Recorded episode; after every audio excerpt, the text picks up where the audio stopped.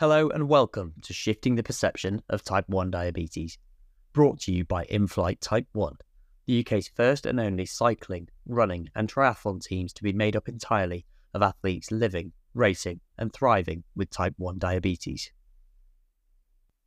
Good evening, everyone.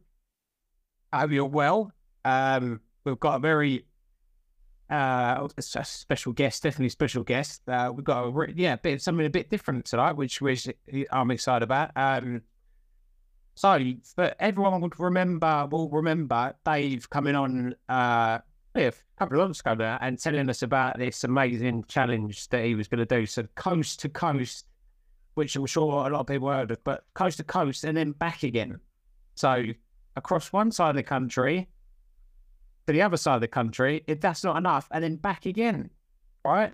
So, I mean, that in itself is is some challenge, right? And we all know living with type one, being awake for that amount of time is challenging enough. but doing that on a bike and exercise and everything else that goes along with it is it, it it's pretty impressive to be honest. Um, for for for anyone, you know, with live, living just with a no condition, it's really impressive. So to do it with, you know, type one and all of the challenges, let's say, that comes with it is is something um Dave, I'm sure Dave is really proud of, and I, I know we're all really proud of him. And I think it really does show what is possible living with type one. There is no there is no barriers. There there, there are no barriers, and I think it's you know every time I see someone uh, living with type one doing something amazing like that, I think it's just a great advertisement for um, you know, what is possible if you, if you put your mind to it. Because a lot of people, I think, there's still a massive stigma, and that's why I was I was speaking to Wendy the other day actually when I saw her. There's even people that I socialise and mix with a lot. They still really don't understand type one. They, re- they just don't understand it. Uh, they've got a very very basic understanding, and I think with certainly something I I want to uh, promote and get better at is, is educating um, people uh, you know, that, that don't know much about it because even people that are close to me, that their, their their knowledge and understanding is it's very basic, you know. And I think it's important for us to educate people because a if you're spending lots of time with people, you want them to know, you know, what it's like, and b I think there's a there's a lot of work to do still. There's a there's a big stigma that goes along with it, and I'm sort of digressing a little bit, but I mean, the, the point I'm making here is when, when you know, when whatever challenge you do as a type one, and that's what I was saying on the first call when Dave come on. I think it's important to to someone. It's important to you.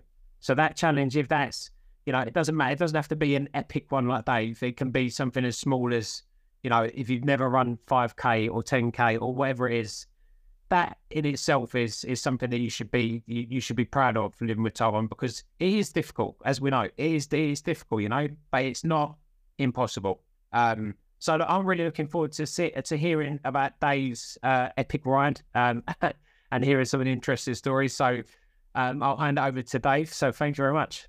Over to you, Dave. Thanks, AK. That was a that was a great introduction.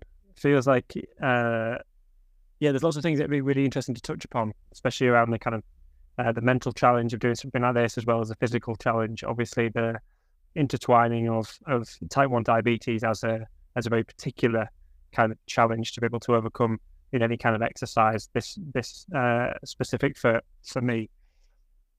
You might remember a couple of well, a month or so ago, like AK mentioned, I, I went through a little bit more about what the kind of this challenge entailed, which I'll briefly run over again. But what I'm kind of interested to do today is maybe field some questions to really get to the bottom of what it is that everybody's specifically kind of interested in knowing a little bit more about. But like AK mentioned, brief overview. The idea came about probably about a year ago, and um, I was quite familiar with this particular coast to coast route, the Way of the Roses, which connects um, Morecambe on the west coast and Bridlington on the east coast. And you can kind of do it either way. Um, most people tend to do it west to east. I think mainly because there's usually a slightly better wind. There's normally a prevailing wind that kind of is a kind of cross the tailwind, but people do do it east to west um, fairly regularly. Um, I knew about it quite a lot because I grew up in Hull, which is just maybe 20 miles south of Bridlington, the furthest east point on it. So quite a lot of people I used to ride with in Hull would do the way of the roses. Most people would do it over kind of two or three days, one way. Some people would try and do it in one day, one way. And then when I was kind of devising this this kind of challenge, the next challenge off the back of some previous kind of long distance challenges, um, I looked at the mileage specifically. Didn't look at the elevation at this point. I thought, well, maybe I could try and aim for between somewhere between 330 to 350 miles, which would mean going both ways. And then I started telling loads of people that I was going to start doing this before I properly looked at the route, properly looked at the elevation, and uh, and it was something which probably was the reason why I actually ended up finishing it was that I was too uh, kind of proud to um, to go back on my word after telling so many people. Subsequently, realised that there's an incredible amount of climbing, especially when you're doing it both ways. Um, but again, I'd kind of committed to it, told enough people, and then on the 17th of June, this uh, well, actually on the 16th of June, um, a few weeks ago, on the Friday evening at half past ten, I found myself in Bridlington, near the Way the Roses sign on the east coast, um, alongside my mum and dad, who were, which subsequently supported me um, on the, the journey. So I set off at half past ten, and that first kind of half an hour was was really uh, slightly surreal, riding through Bridlington towards midnight, knowing that I've got to get to Morecambe, turn round, and come back, and it's going to be at least kind of 18, 19, 20 hours plus um, on the bike or at least kind of elapsed time. Um, so there's quite a lot of uh, planning and prep, which I can talk a little bit more about. I can talk about some of the um, overall kind of statistics of it. And I can also talk, obviously, a lot about the mental challenges and the challenges of diabetes. But I wondered if there's any particular place that anybody wanted me to start kind of delving into to begin with. If anyone any, any questions? Yeah, thanks. Well, how did you so how did you sort of tackle your insulin regime, sort of lead, leading up to it and during? I would, I would is, is what I'd like to know. Great. So one of the yeah one of the main challenges was it was quite hard to to to have like a dry run for something like this.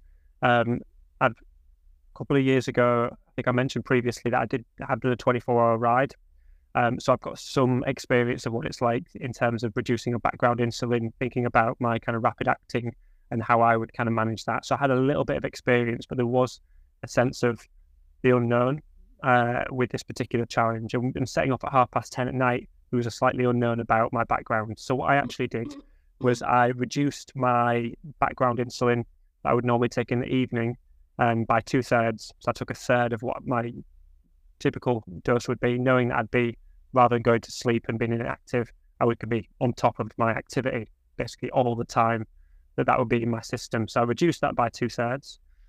I also had a like a bowl of porridge. I think it was like a, a fairly kind of the sort of meal I would eat normally before going on a on a on a on a ride, and I reduced the amount of rapid acting insulin um, by about a third. So I gave myself enough to kind of get in my system, but nowhere near enough to to balance me back down to a normal um, blood sugar level, knowing that an, an hour later I was going to start exercising. And what I found was the first um, three or four hours, I was regularly monitoring my blood sugar just to see how it settled in. Um, and as the ride went on, well, the kind of middle period, I tested my blood sugar ever so slightly less frequently. I was still testing it really, really regularly. But in that middle section, when once I realised my my bloods had kind of entered into quite a nice range, I felt much more kind of confident. And then towards the end of the ride, I was testing it more regularly again, similar to the first part, because it became increasingly more difficult to take on carbohydrates. So I was just well aware that I didn't want there to be any kind of plummeting uh, in the last kind of four or five hours of the ride, um, and had to think about alternative ways of ingesting carbohydrates towards the end.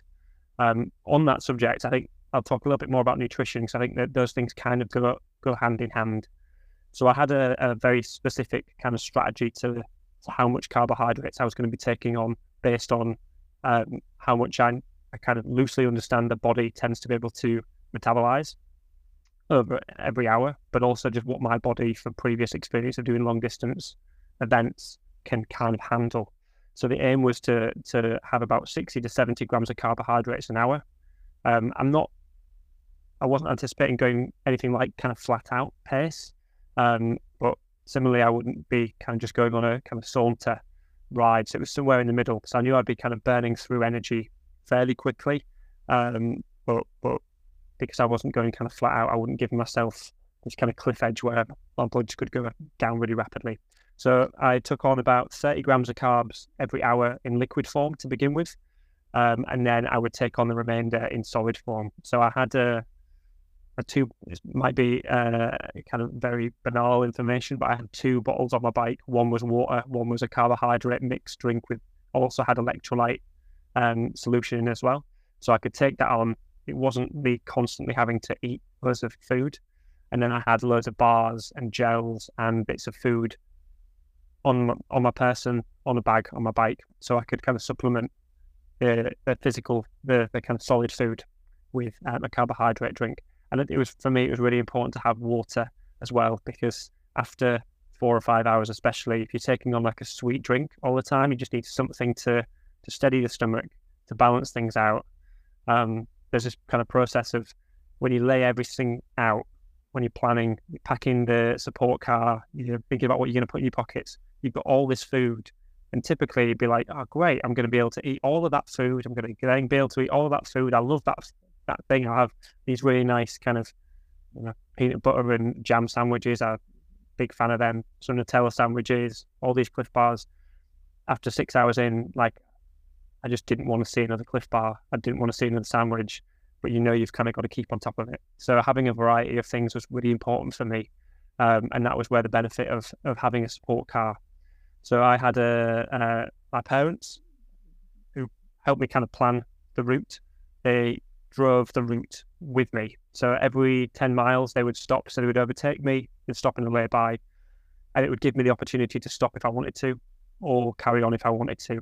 And what's quite useful about it being some people who are so close to you, like your parents, is you don't feel any obligation out of politeness to stop. You can kind of be like, I'm just going to go straight past them. They don't feel like you need to stop and have kind of polite conversation because they're there ultimately to support however many times you need to stop. Um, and my dad specifically was um, very well versed. He supported me in similarly long distance events. So he's quite pragmatic. So when he knew I was slowing down, he would open the boot, he'd open up all the food, kind of uh, Tupperwares and everything like that.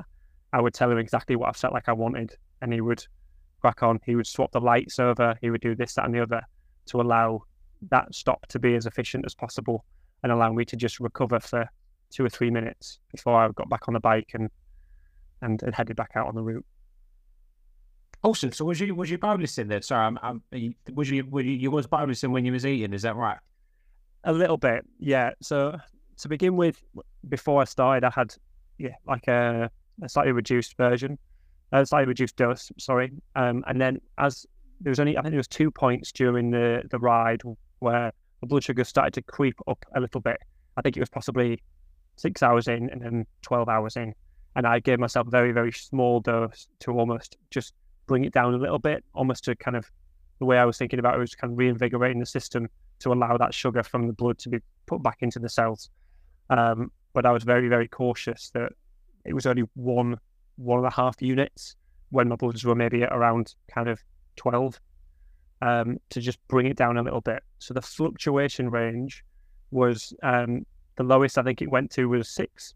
Of my blood sugar, was six. The highest it went to, I think, was thirteen, and that was one of the instances where I just took a little bit of um, rapid acting insulin to bring it down.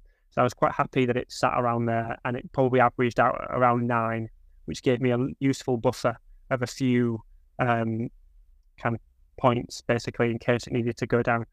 And believe me, like there's a, there was a lot of planning that went into it, but there was also we all know as type 1 diabetics, there was a lot of um, positive circumstance that meant that my blood sugars were in that range. I've subsequently, I rode the following weekend and did a kind of a 85, 90 mile ride and had a very um, straightforward uh, rinse and repeat regime in terms of insulin. And my blood sugars were really high. So definitely there was some um, someone looking down on me thinking, I'm going to give you some positive blood sugar look for this long ride. And because we all know it's not always the case, no matter how much you plan. So there was it allowed me to perform consistently throughout the, the duration of the coast to coast and back. Oh, amazing. What so it sounds like you uh, had really good control there. Um, there's a there's a couple of questions coming in. Um, live streaming guest. Who is that, Henry? Is that you? If it is you, you're on mute. Still on mute.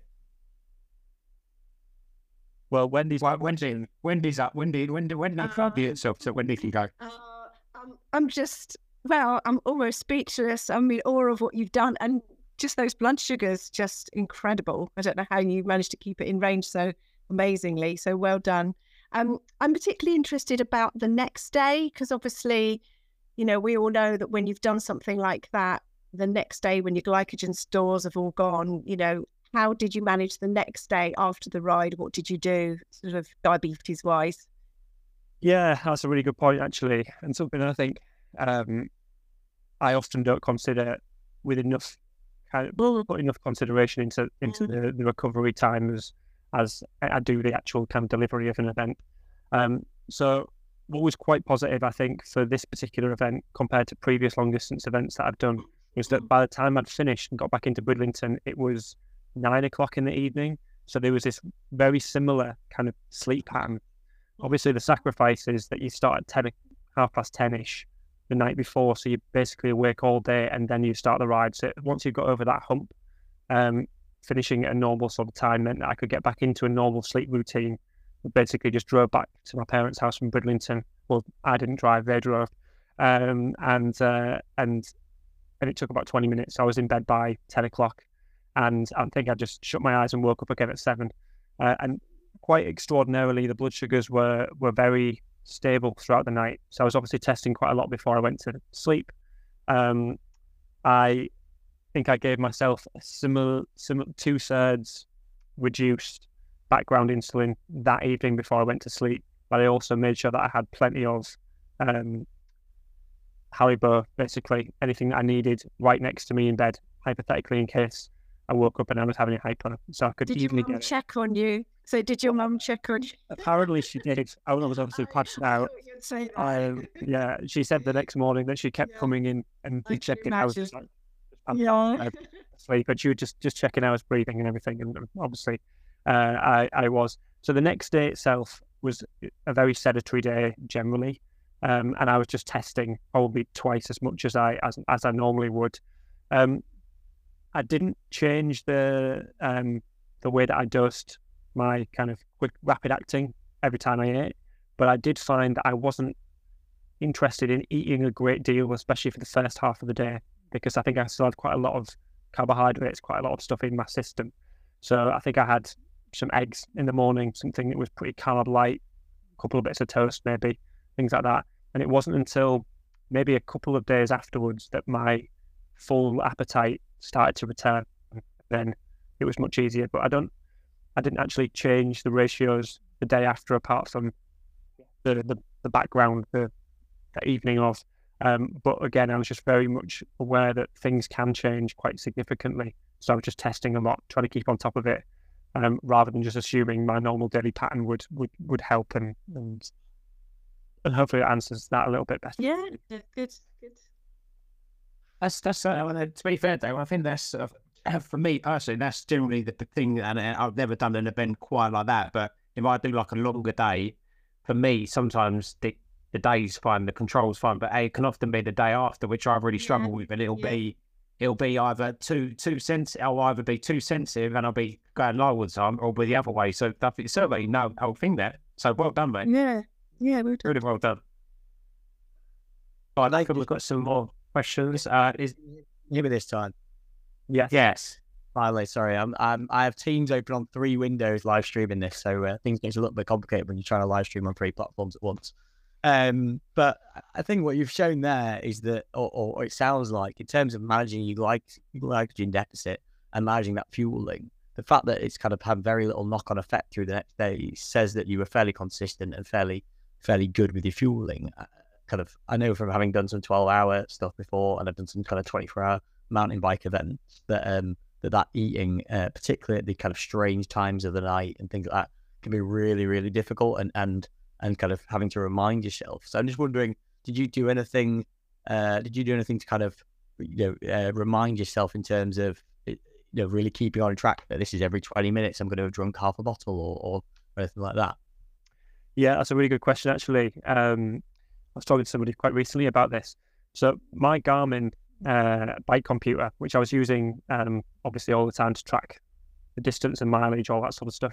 Um, but I was also using it as a GPS. And quite fortunately, the preset on my Garmin, um, every time I cover five miles, it gives me a notification of how long that's taken me. It's like a little time split, and it beeps. It comes up on the screen for ten seconds, and then it continues on the on the map. And what I was finding, I, I find that's very useful when I'm doing long distance time trials because it helps me understand loosely what my average split time is when I'm doing most things are with denominations of five. So you do a 10 mile time trial, 25 mile, 50 mile, 100 mile. But what I found with this was that I knew I was on a pretty good pace if that went off every 20 minutes. So if I was covering five miles every 20 minutes, then when that beeped, I thought, okay, when was the last time I ate? Okay, maybe I need to eat a bar. And then by the time I'd finished that, ride for a little bit longer, it beeps again, another five miles have passed. And then that reminds me again, I need to eat something or make sure that I'm monitoring how much of my bottle I've drunk.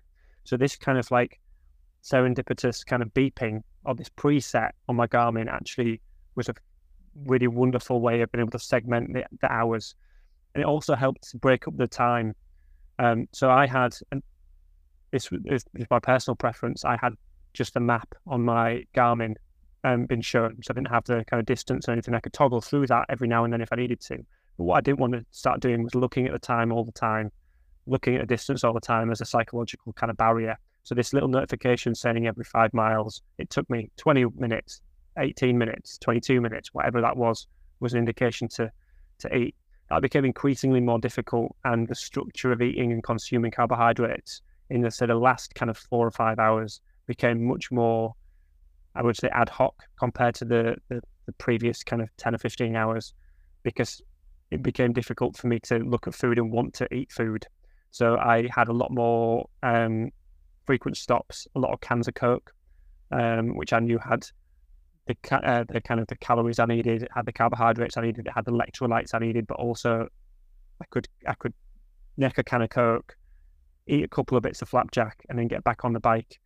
Um, so it became a little bit harder to to stick to that structure towards the end. But for sure, at the beginning, it made the bedrock for me to be able to to get comfortably into the kind of 15, 16 hours um, mark.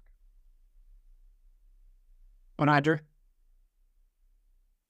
Well, I think you've probably already partly answered what I was going to ask, but my question was mainly to do with like, have you got any sort of techniques or anything to help a pass the time, but also kind of keeping yourself focused, keeping that high level of concentration. You need one for your time and also one one for the nutrition as well. Just like the balance of not getting bored, but also keep your concentration. Just wonder if there's any specific techniques used or whether there's a mixture of things. Yeah, that's a really good question. And I, I just saw your your pop up Wendy there. So just to give you an idea of the overall time as well. So the elapsed time was 22 hours and 43 minutes. That's the kind of overall time. But riding time was 19 hours and 34 minutes. So it gives you an indication of how long I was kind of on the bike. And um, there's loads of things that I would do to try and kind of pass the time. And actually, when you're approaching something that you know is going to take a long time, the relative time passes quite quickly. So when you know you're going to be on the bike for 15 plus hours, one hour doesn't feel very long at all. Um, there's certainly points where like 10 minutes felt like a lifetime, um, especially towards the end. But but yeah, for the most part, it went quite quickly. So I, um, the nutrition thing, the Garmin beeping, knowing when to eat was a big part of being able to pass the time. The fact that on the navigation um, on my Garmin, it would say X amount of miles before the next turn or like 0.5 miles before the next turn. So it automatically kind of segments it up for you. That was a really good way of um, I've been able to kind of change things up. And if you see a climb in front of you, getting to the top of the climb, another kind of 15 minutes has gone. So when you start doing that, it really starts to chip away at the time. A lot of people found found it quite um, strange. I didn't didn't listen to any music, um, and for that amount of time, it's kind of you just basically got your own company. Or when I stop and talk to my mum and dad when I'm having some food in the back of the car, like from the boot. That's like the only kind of social interaction you have, or waving to a cyclist coming the other way, or on the way back, especially west to east, you do meet quite a lot of groups who are doing coast to coast um, from Morecambe to Bridlington, either in a day or they're, they're doing it up to kind of Boroughbridge one day and then from Boroughbridge to Bridlington for the second day. So you do meet a few people, but the hard thing is you don't, you never really ride at anyone else's pace because either there's a group that are going a little bit too quick or you pass people and you don't want to slow down. So, so really it was a lot of just me being with my own head. I would sing out loud quite a lot, um, which again sounds kind of strange, but it was something that I realized when I did a 24 hour ride previously was quite useful to um, pass the time and to keep you happy.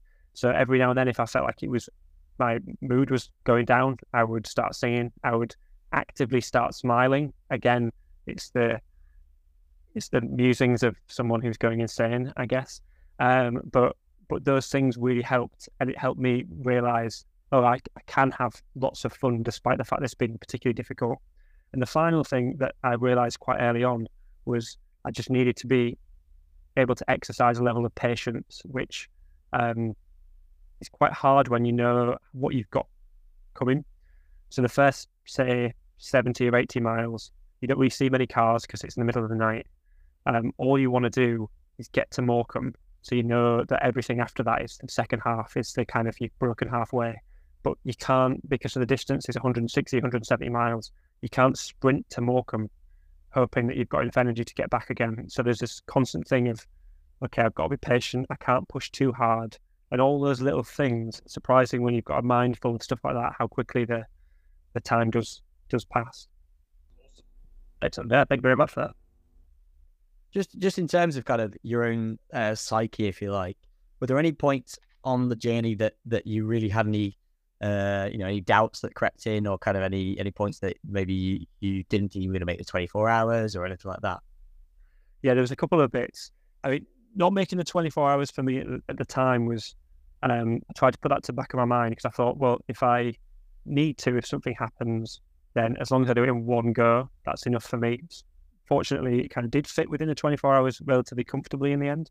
Um, but there was a couple of occasions or a couple of things that stick in my mind about kind of psychological challenge. So on the way out, the first half of it is rolling. There's a few hills, but you get to just past York to a place called Pateley Bridge. Um, and you still have quite a lot of energy and you've been able to maintain quite a good average speed. The minute you hit Pateley Bridge is when you start to hit these quite severe and steep climbs and you're either going up or you're Greenhow. down. Yeah, Greenhow is like uh, just seems to come out of nowhere. This climb that kind of goes up and then you think you've got to the top and it goes up again, and I feel like it goes up again. And um, so when you normally when you get to the top of a climb, you if you're doing a looped route or if you're just going from one place to another, you get to the top of the climb and you have this wonderful relief where you get to go down and and, and think, well, I'm making up for all the time that I was climbing by going down here at 30 mile an hour or whatever. But what happened for me on the way out was that when you start coming down, you have the euphoria of descending until you're about halfway down and you think, I've got to come back up this on the way back. So you so you're starting to think, well, is it better that it's a shallower descent or is it better that it's a steeper descent? Either way, you're going to have to climb it up. And there was this kind of psychological thing the minute you started to descend for the first time where you think, okay, I've got a lot more of these humps to go up and down. Um, on the way back, as I started to kind of tick off the hills I knew that I didn't have to climb those again, it became much easier psychologically to think, okay, well, I've kind of broken the back of it one more hill down, all that sort of thing. And then there was another point where I was kind of moving to towards this uh, village called Millington, which is probably the last kind of little climb, Millington and Huggate, which is not too far from kind of Driffield on the east part of the country. And because I my parents were stopping every ten miles, um, I knew that I knew that I'd look out for the white Audi car, and my dad was wearing a red jacket, my mum was wearing a pink hoodie, and I kept thinking, I am absolutely exhausted. And I know I've got 15 miles left. And I kept thinking, as the white Audi is going to be around this corner. And I got around the corner and they weren't there. So I thought I'd be on the next corner. Kept doing this and it kept saying like 0.5 miles to the next corner. So I kept going around to the point where I thought I'm just going to put everything in to get to the top of this hill and this climb. Got around the corner. You weren't there. I was thinking that they're playing a trick that my dad's purposely parking further away as like some sort of incentive. Anyway, I just got my phone out and said, "Look, I have no idea where you are," and said, "Oh, we're in Millington," and I had no idea where that was. Um, I said, "Well, I'm going to keep going, but can you turn around and meet me somewhere because I need a can of coke or something? I just need some sort of pick me up." Anyway, they were around that next corner, um, so I, I, saw them maybe 200 yards in front, and uh, my back was killing me because you were obviously in, in a very similar position for, for a long period of time. Had a can of coke, had two small flapjacks, and then set off again, and then just started flying. And it was just this little pick me up, and I just thought, okay, well, that's it now. That's it for the, the lows. And they were, it was like this. And one bit of um, one thing I kept thinking about from, and this comes from a bit of experience of doing longer rides, is that for me at least, no matter how bad it gets, if you ride through it, it will get better. And that feels like it's easy to believe the first time, and the second time, and the third time. But you kind of have to have experienced it eight, nine, ten times to know that it's definitely going to keep you're going to keep kind of coming out of that that trough to to find another peak. And part of the challenge is being able to manage your mental state, uh, for me at least, to be able to keep the faith that it's going to get easier um, where it's really, really difficult.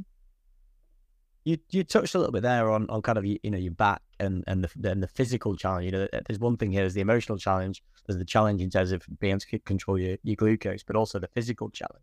Were there any changes that you made coming into the event or during your training in terms of bike position setup, anything like that that that you did to to kind of account for the fact you're going to be in one position for for 24 hours?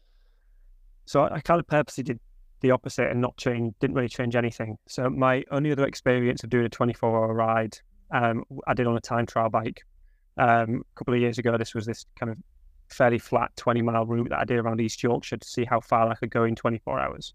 And I intentionally did that on a time trial bike to increase the possibility of going further.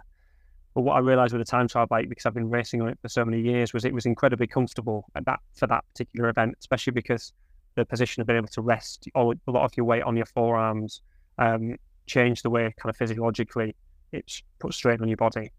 Um, I'd done kind of 12, 13 hour rides on my road bike, which is what I did the coast to coast and back on. Um, but I'd never gone for, for, for that long, uh, beyond that point, sorry. So what I've tried to do was purposely not make any changes. So my bike has been, I've had this bike for about 15 years. So I kind of joke that I've kind of, rather than getting a bike to fit me, my body's kind of grown to somehow fit the bike. Um, a couple of people suggested that I use clip-on time, uh, like uh, triathlon bars, which would be better in terms of aerodynamics. I've tried them a little bit for a couple of weeks, um, but it was just too dissimilar to my position on a time trial bike, um, especially things about like the saddle position, um, the handlebar, and the flexibility, and also similarly to be able to have enough space on the handlebars for all the lights and everything like that to be able to actually be able to see. So I tried to tweak a couple of bits, but then ended up reverting back to the position which my body kind of got used to from, from doing lots of different sporty using races on, on, on that bike. So it was just my kind of race bike setup. I did change the wheels. That was one thing that I did change on the bike. So normally I ride with like um, 60 mil deep carbon um, wheels, just as standard. Um, but they've got carbon braking surface. And what I didn't want to happen was that if it started to rain, sometimes descending with those, you don't have quite this, the, the best sort of grip, especially if you're unfamiliar with the descents, which I would be unfamiliar with them. So I swapped them out for of shallower um, aluminium box section wheels, which were fairly light, but just meant that I had a better braking surface in the in the wet. It did rain for about three hours on the return leg, so I'm quite glad that it that I did swap them out because I think being able to descend, having the confidence, especially when you're tired, that when you press the brakes, it's actually going to work, was um was quite reassuring. Yeah, there's some there's some pretty nasty descents, especially like if you're coming down Greenhow back into Pateley as well. So I think I think discs would have been uh, could should have been on the cards maybe. Uh, yeah, yeah, for sure, for sure. Just staying on the on the equipment front, uh, in terms of clothing, you know, you mentioned the rain there a little bit, but just was there anything that you you know did or wish you had done from a clothing perspective? And and uh, I think I asked half tongue in cheek, but also seriously, how many pairs of shorts did you wear across the 22 hours? well, yeah, clothing was a good, uh, a really important thing to touch on. Um, and that was one of the big benefits of having a support car for something like this was that they could have clothing, and most of the clothing that I took as spares I didn't wear because you just take it for all eventualities. Um, so I set off in the evening with a short sleeve jersey, shorts, uh, InFlite Gina, and uh, and some arm warmers um, and a base layer, and that was perfect in terms of temperature. A little bit chilly to start with, but the minute you start to kind of move through, um, you start to start to get warmer. What you, I did find is after you stop, you realize like how how sweaty you are basically when you start getting the cold. Um, you don't want to do that too many times before you want to change jersey. So I changed my jersey a few times, pardon me, and I also um, put on a like a Roubaix lined, like a fleece lined long sleeve jersey for a proportion as well. I wore the same socks all the way through. I wore the same shorts all the way through, um, in a way because shorts were had they got wet, they, but they were in the kind of perfect position. Um, you all know what it's like when you kind of set off on a ride. Sometimes you kind of shorts out in the right position, but somehow they become like body paint after a certain amount of time. And I also didn't want to face the kind of idea of having to kind of peel a pair of shorts off. Um, in a way, I just wanted to kind of forget that almost like you've even got them on and just know that they're, they're there. I mean, if it was really, really wet for a considerable period of time, I probably would have swapped them.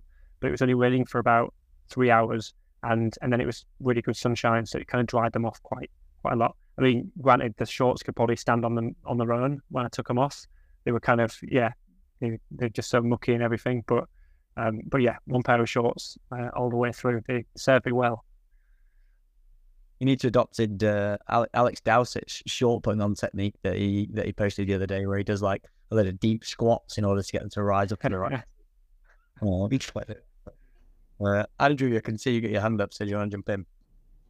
Yeah, just um, when nine o'clock came, when you got to the finish line, when you first put your hand on that sign, when you finished the ride, what was the first thought that went through your head? Was it relief? Was it elation? What was the, the first thing that you thought? It was total relief. Um, it's this section, if you've ever done it that way, there's a section where you're getting towards Bridlington, and then you um, you get to this kind of village called Burton Agnes. And what I didn't realise it was still a bit of a climb. So you climb through Burton Agnes, and I knew, obviously, knew that from coming out the other way. I knew the top point where I could basically freewheel into Bridlington and then just pedal without any effort. And I just remember feeling that it took ages because I was just thinking, I'm going to turn the corner soon and I'm going to be able to see this sign. And uh, I've never been so relieved to um, to stop cycling. And I had a really, really incredible time. It was like one of the best bike rides I've ever experienced. Some of the best kind of scenery, some of the most kind of tranquil moments, all these sorts of things. But similarly, like it feels like it's not too much of an exaggeration to talk about it as like quite a traumatic experience at points as well, because you everything is telling you to, to stop, but you feel like you've got to find some reason to keep going. Like there were so many points when I was riding where I kept thinking, well, what if I stop, get in the car, get my dad to drive at 16 mile an hour, and then that I'll be fine because I keep my Garmin on, and then it'll be all these things in your head. Anyway, I, what I did subsequently realize was that even if I had to stop, there wasn't enough room in the car for my bike and me. So there was some like weird, weird thing that we hadn't even considered the idea of stopping. I'd have to stop and they'd have to go drive, bring me the car. We'd have to do some sort of logistical nightmare. So when I actually got to the end and I touched the sign, I uh, I just put my head in my hands and involuntarily just burst into tears. It was because I'd just maybe just like held on to all of this kind of this stuff. And it's worth knowing as well that like during the period of leading up to it, during it, and then at the moment, I'm producing a film. So I make small films anyway for uh, my job, and I did that a lot when I was going through art school and things. But I've started engaging with making films again. So I've been making a documentary about the the ride, but also about diabetes, around kind of my own experiences with mental health, all these sorts of things. So all the way through the ride, it was all these things that like no other ride that I'd ever kind of embarked on were just swirling in my head. So when I kind of got to the end, it was some sort of relief that like the hardest bit of this whole process is now is now done, and it all just kind of came out. And there's a section in the documentary, um, or even that short video that I put in, which is my mum asking me, like, what happens when you say you want to do something like this again? What do you want? And I just said, never again. and like it's only been two weeks, but that's already starting to kind of lift from my mind. As I was thinking, what's what's next on the horizon? If you're already Yeah. you're think of a few ideas. time is like this wonderful ability to just remember the, the best bits. But there was a couple of points where I was starting to get really exhausted and thinking, oh, I remember this feeling. This is like doing this other event that I did. So you, the more you do, the, maybe the sooner that kind of feeling of, of dread and fatigue kind of kicks in, and you feel like you have to kind of use your mental reserves to to pull yourself out of that. Absolutely. Uh, And just can we can we just rewind a little bit back to the nutrition and just one of the questions at the time that that kind of I was thinking of is is there anything you wish you'd done from a nutrition point of view that you didn't do? So you you know you mentioned that you had your Nutella sandwiches, you mentioned that you had your peanut butter jam sandwiches or peanut butter jelly sandwiches, um, and kind of things. Is there anything that that when you, know when you got twelve hours in, uh, you were craving and when I wish I'd had X or there was some bits where all I really wanted was salt, and I think that was a subsequent thing of being a little bit dehydrated. Um, no matter how much electrolytes you take on, to some degree, it feels a little bit like you're just your your damage limitation, kind of the managing that degradation of your of your electrolytes and kind of salts in your in your body. Um, I really wanted. I really wanted a bag of salty chips, basically. And you think going from Bridlington to Morecambe, there's loads of opportunities, but you set off at Bridlington at half past ten and everything's closed. I got to Morecambe at nine o'clock in the morning, everything's closed. And I got back to Bridlington at nine at night, everything's closed. All I wanted was like a bag of um, like seaside chips with loads of salt and vinegar. Um, and it feels like there's probably loads of points at which I could have stopped and, and and requested that. If I said that to my dad, my mum and dad or whatever, they'd probably have gone and got me a Mackey's or something, uh, got me a McFlurry or whatever. But um, but I think part of the the food thing was that I knew in my head it was like a there wasn't really any enjoyment in really eating any of it when you're actually riding, but it was more just like a thinking of the food as fuel and less like like food. Um, obviously, especially towards the end, but I don't think there was anything I craved apart from maybe some kind of. I had a couple of bags of like salt and vinegar crisps, um, that you just kind of like shove in as quick as possible. Um, but there's nothing very glamorous about um about the food that you have on offer. And then you also have loads and loads of food left over. Um, so for a few days afterwards, my dad was sending me pictures of him eating like peanut butter and jam sandwiches or um, extra bits of pasta that we didn't eat, or you'd just be having like a Clif Bar or or things like that just around the house. at the end at the end of the ride were you like you could take all these Clif bars? I do not want to see another Clif Yeah. bar. Yeah, and they were great because like I was quite lucky that Clif Bar sent me loads of stuff to to have, so I used it quite a lot in training and things. But like, whatever your kind of favorite thing is, if you're a massive fan of Big Macs, if all you had to eat was Big Macs for ages, you'd soon be kind of thinking it's going to be a bit of time before I have another Big Mac.